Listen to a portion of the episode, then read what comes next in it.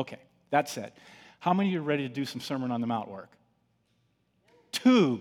Two people. Okay, for two of us in here, we are going to have a blast. If any of you also want to join in, you're welcome to join in with us. But if you, if you have a Bible, uh, you can open it up to Matthew chapter 5. Okay, so, and here's the other thing that I think about this that not only is Jesus teaching us possibilities, but he's believing that these are the kinds of things that are going to guide us to what it looks like to be more human, okay? Um, he's not looking, I don't think God's looking for angels that float around above the ground. I think God's looking for human beings who will take these kinds of things seriously and open their hearts and be healed in the ways that they need to be healed, and then reflect that and live this out in the world in some kind of way. Now, uh, one thing I just want you to know it's where we get the notion that being spiritual is something other than being human in the way that God made us. I don't know where that came from. Because as Christians, we believe in incarnation. We believe God came from the heavens to what? To earth. Well, why do human beings think the spiritual thing is going from earth to heaven or, or you know, floating around above earth in some way? Uh, we take our cues from Jesus. And if being human was good enough for God to come and embody and incarnate, then perhaps our hearts can awaken to being human is what's best for us. And it's the goal. But there's a particular way of being human that we're being invited to. And I think these texts help us so much. So it, just takes, it takes an open heart. But let me read three verses today. And then I got three observations that I want to share with you of what I think Jesus wants us to take out of these. And I say think because I'm limited, but I'm going to share what I've taken away from it. You might have some more to add to it, and I welcome that. But uh, just three observations, and then I want to land on just one thing on what this might mean for how we live it out individually and how we might live this out in community. So let, us start by reading uh, three verses here Matthew 5, verse 17. It says this Do not think, these are Jesus' words, I've come to abolish the law or the prophets. I've not come to abolish them, but to fulfill them. I truly, truly, I tell you, until heaven and earth disappear, not the smallest letter, not the least stroke of a pen will by any means disappear from the law until everything is accomplished. Therefore, anyone who sets aside one of the least of these commands, which are about to follow in these next few chapters, and teaches others accordingly will be called the least in the kingdom of heaven. But whoever practices and teaches these commands will be called great in the kingdom of heaven. And that's what we're all about here, is not just teaching something, but something that we can practice. He says they're the ones that will be called great in the kingdom. For I tell you, unless your righteousness surpasses that of the Pharisees and the teachers of the law, you will certainly not enter the kingdom of God. Three, passage, three passages loaded with stuff that could be helpful to all of us on our journey. Okay, my first observation is this, and Karen, if you put up that first slide, um, I want you to think about these words because Jesus says he didn't come to abolish the law, but to fulfill it. So um, these are things that are, have been important in my own journey. They're important to people that I look at and I, I see the way they live their lives and the way they follow Christ. And I see how they work these things, how they bring um, the past and the present together in some way. Um, we want to be a church that's rooted in faith, but also living it out in a changing world, but holds those things together. Um, the ways that I've said it before is it's like having this sacred memory of remembering where we've come from. We're a part of this beautiful tradition, and there's a lot of good. Um, the world is different because of Christianity and because of churches. Yes, there's a lot of things that we can look at and go, yeah, they've also shamed us, and there's a lot of things that have hurt the world too. But overwhelmingly, Christianity has been good for the world. It's been good for human thriving. Um, Christianity has helped schools develop. They, we've led in uh, medical advances and caring for people. Christianity is important to giving the rootedness in people's lives to be the human beings that we were made to be. That's what incarnation is. This is what Jesus is inviting us to. So, having this sacred memory of perhaps where we've been and all the people that have come before, we, we, we should not have that much, be that arrogant to think that we can't borrow from people that have come before us. But we can also have holy imagination where, where we're taking this rooted faith and we're living it out in a beautiful way where God's Spirit, and maybe it looks a little bit different. But for us, and for what I think Jesus is inviting us in this text, when he says, Hey, I didn't come to abolish what's come before me, I've come to fulfill it. Now, what happens from that point on looks a little different than it did before, but you see Jesus honoring the past. So here's just two ways I think we could go with this. Um, some of us can go, hey, the past is, you know, it's the goal. And we got to hold on to the past. And, um, you know, if, if, we don't, then we're being distracted in some way. I see, I see people make these kind of moves, or, or Christian communities make this kind of move. Like, let's not be, be distracted by anything in the present. Um, and then sometimes it even goes worse, where they see the present as being a threat to the past. Um, I, don't, I don't think that's exactly what we're doing, but I see the other side too.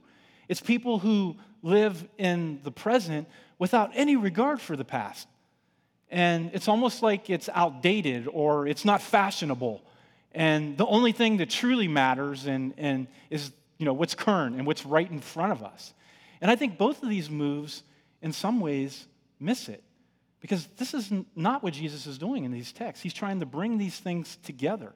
So we look a little bit at the past, we look at our rooted faith and what needs to be brought forward. And here's what I've discovered I've discovered there are so many things that I have forgotten and we have forgotten. And um, I want to I want to re-engage them. But there's also so many things that God's Spirit is doing that we, we can change. We can have a holy imagination and see things a little bit differently, but yet stay rooted in our Christian faith. So uh, I just want to say that I think that's what Jesus is working out in this, the, the tension of this, and I think we could do it well. Um, but this is the question of every church and every generation is how do we bring these two things together? And that takes effort, it takes work. Okay, my second observation it's this.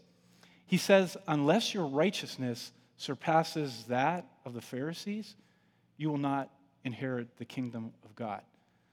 Now, that is just a fascinating text because when you think about the Pharisees, they were the ones that were so dedicated. They were faithful. They get a bad rap in our current culture, but they were actually very, very faithful to honor their tradition to, to, in, in ways that they thought that they were honoring God. And here's what they're known for they're known for doing everything right. It's almost like um, Jesus is saying this, if I could put it in a modern vernacular or in a, uh, a sports analogy, it's like he's saying the pitcher that threw the perfect game, you got to be better than them.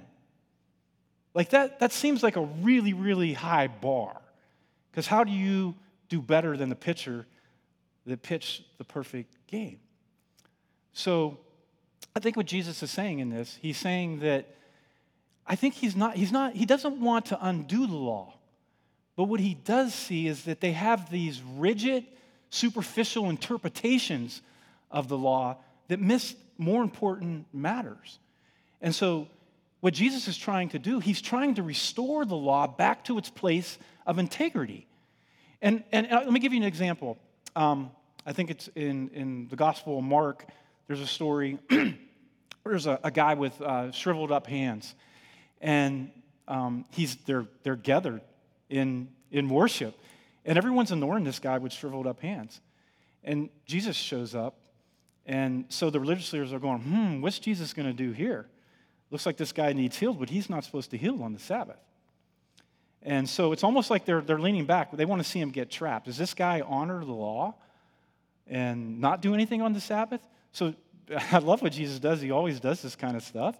But he tells the man to stand up and, and to hold up his hands. And he asks the question to these religious leaders. He says, Is it more lawful to do good or to do evil on the Sabbath? Like he totally turns the whole question. Is it, he says, is it better um, to kill or to give life on the Sabbath? So, what Jesus does here is he takes something that sincere, honest people, because they're not bad people, they're faithful people that are trying to honor the tradition that they've been given. But yet they cannot see with holy imagination or they can't see the changing world in front of them in a way that this law perhaps could be lived out in a way that shows its deeper meaning. And Jesus is wrestling with this, and these religious people are wrestling with it. So Jesus teaches us this, if anything, that we can hold on to our rooted faith and have this sacred memory. And we could also, at the same time, have a holy imagination of how God could work in a way we've never seen Him work before, or how we could live this out in a changing world that does show us the deeper meaning of that law. And uh, before we leave here today, I want to kind of zero in on what that is. What is the deeper meaning? I think the deeper meaning for Jesus was does this actually help people? Does this actually bring healing to their lives? Does this actually help them live into the human beings that they were made to be? And if it wasn't, then that law could move a little bit in a way that would bring that about in people's lives. So, if you're one of those that's fearful of, you know, if something changes, then we're, we're letting go of something that's essential, um, I think it's very possible. I think Jesus teaches that here. If you're one of those that think, hey, it's only the latest current thing that, you know, is really valid or meaningful, can I just challenge you and say that there are, there's these beautiful things in this tradition that if we will open our hearts to, we'll discover how meaningful they are to our journey, how meaningful they are to being human. So, Jesus looks at these Pharisees, and here's the sad thing He doesn't see anything in them worth emulating because they're missing the deeper truth.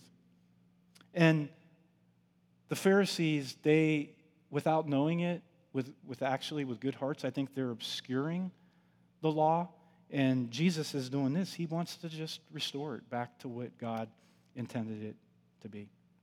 Okay. My third observation. Are you guys still with me? Everyone okay?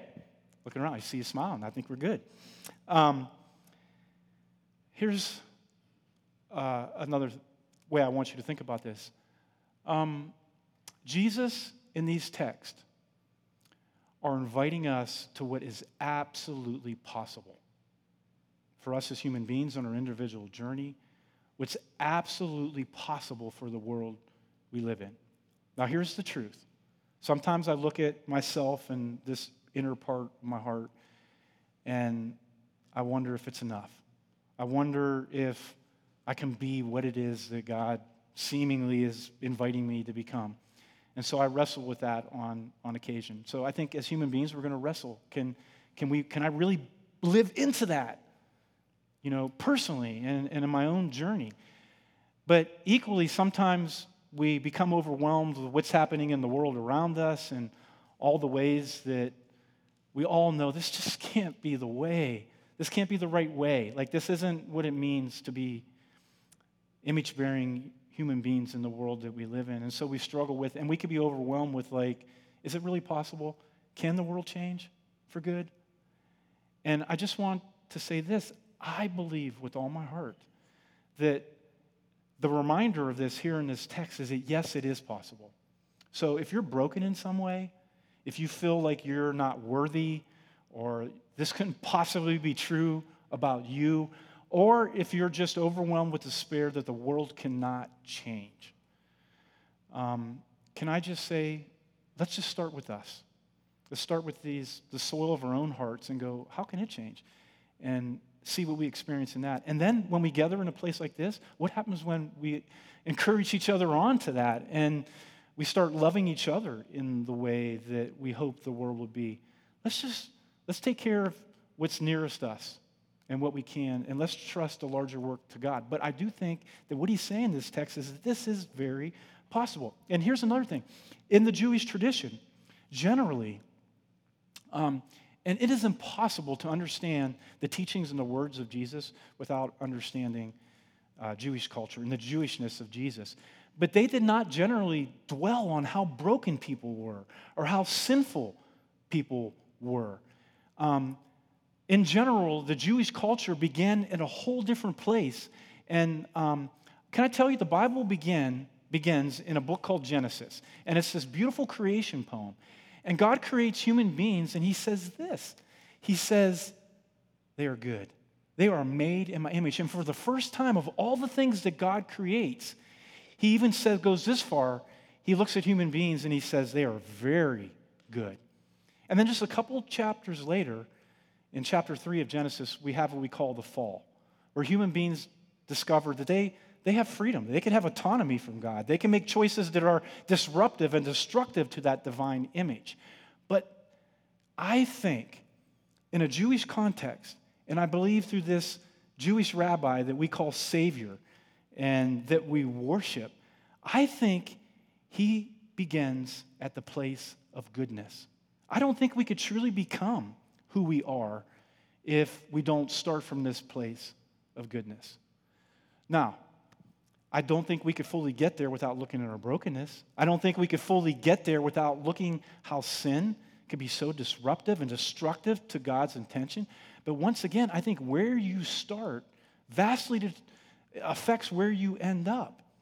And so I think it's important that if we're going to really listen and embrace the description of the life of the people gathered by Jesus and around Jesus, that we come back to starting from this place of goodness. So if it's impossible for you to see goodness in yourself, um, man, would you please let me know? I got to have a coffee with you because we got to help each other find that centering, that rootedness that begins in this place where God says, No, very good, very good. Because that is where the life and the energy, and if you could experience God's love there, you won't be afraid to look at the broken parts of our lives or the parts of your heart that is holding you back. So it's within the context of that that I think we can grow, we can heal, we can be transformed. But we have to go back to that.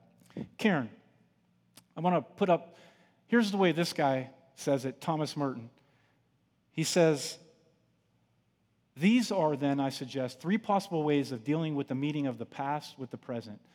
The first lets the past suffocate the present, the second drowns the past in the present.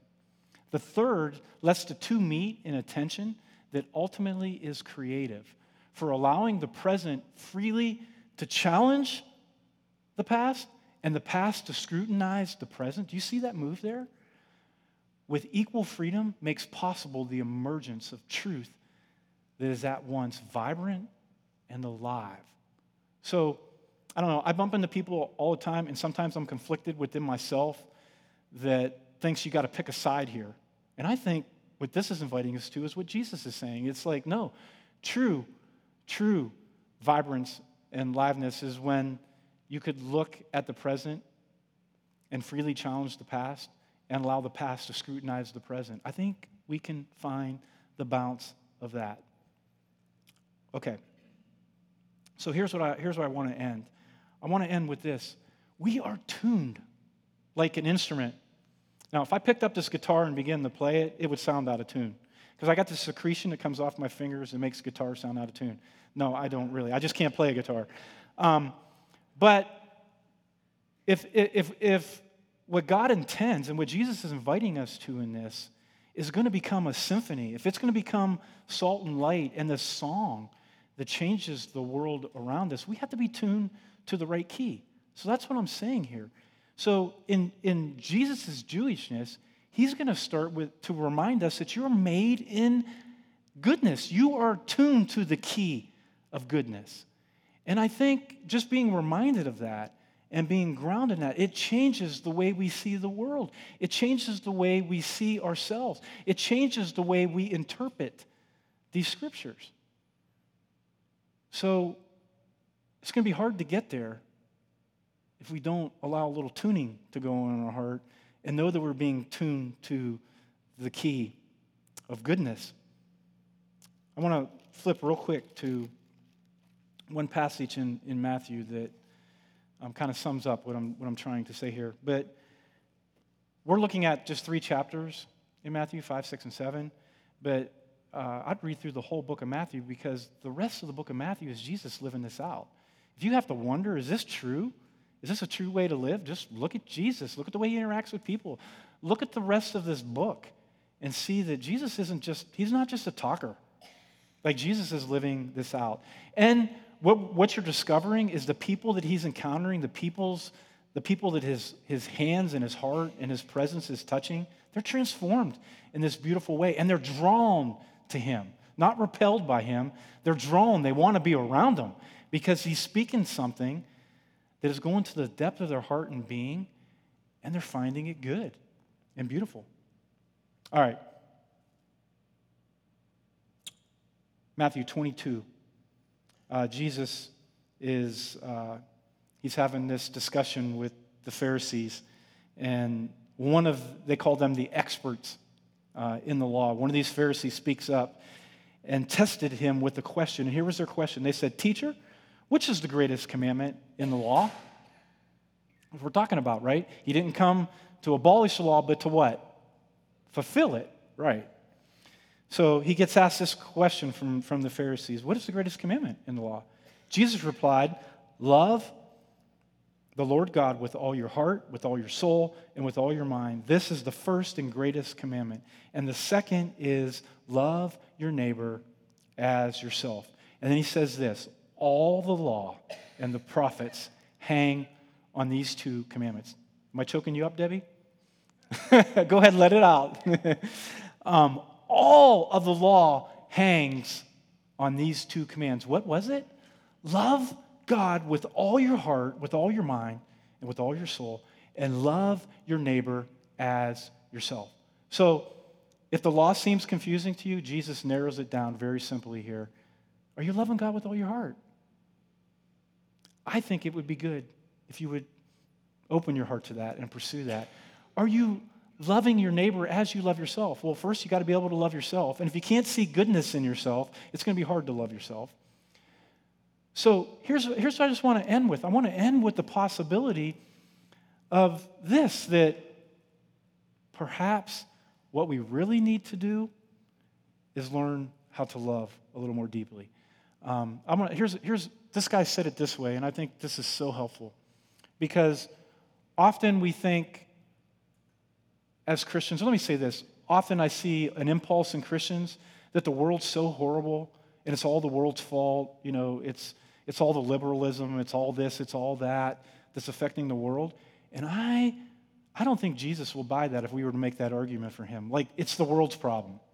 You know, they're robbing us of the sacredness of this experience of being human and the world that we live in. I think Jesus would, would argue, I don't, I think he might question how, how good we are at being salt and light.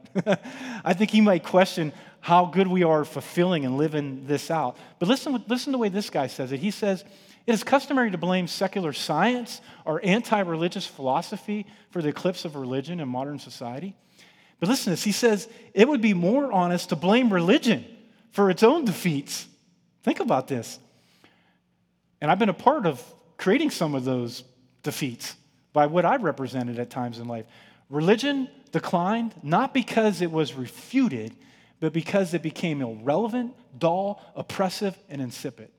Insipid, by the way, is to lose its savior, savor. What, are we talking about? Jesus talking, Stacia talked about it for one week. I talked about it for one week. It's about there is a saltiness in life that gives life and the experience of life its savor. That's our responsibility.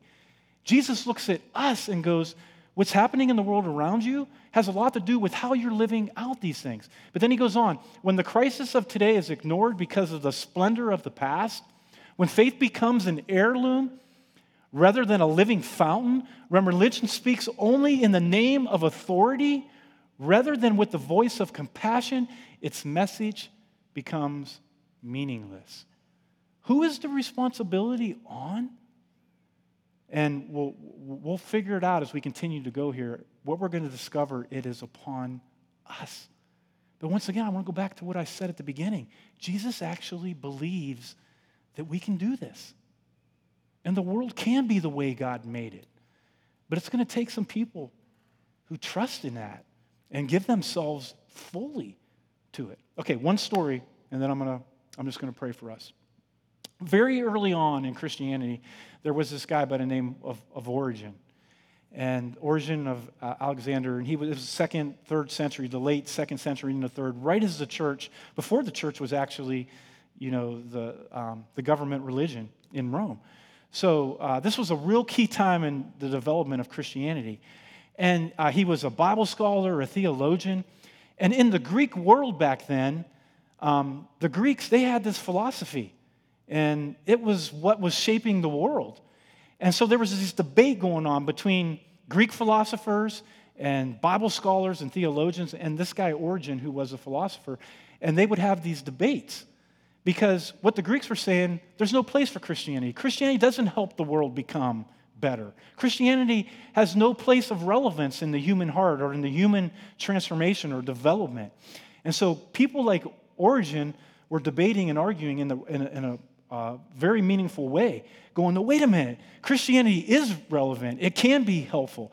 And so um, and he came up with these great philosophical arguments. You go back and read some of his letters writing to the critics of Christianity. We're talking second, third century. If you go back and read it, it is fascinating because this guy is brilliant and he has wonderful arguments for why Christianity needs to have a place in our world. But in one of these letters, writing to one of his critics, he said this, and this is what I want us to end on and what I want to leave us with today he said something like this after all these great arguments. He said, But how about this? Why don't you show up at one of our churches and come see how we love? He has all these brilliant arguments, but then there's this moment where it's kind of like he drops the rope and goes, arguing isn't going to help. You know, they're just throwing back thing. And he throws out this Why don't you come to one of our churches and see how we love. Now, I don't know what you're wrestling with. I don't know what you're wrestling with in people around you. But what if we were those kind of people? I get asked a lot of time, what do you believe? You know, can you give us your set of beliefs? Well, that's a real long list because, and the truth is, some of us see things a little bit differently. Um, you know what I want to start telling people? I'll do my best to share how I see things, but could you just come and see how we love? Could we be those kind of people that would trust in that and we would invite people, just come see how we love, and we'll work out all the rest of the stuff. Maybe you could say it like this, and this is just what I want to leave you with. We have the privilege and calling of showing the world how we love.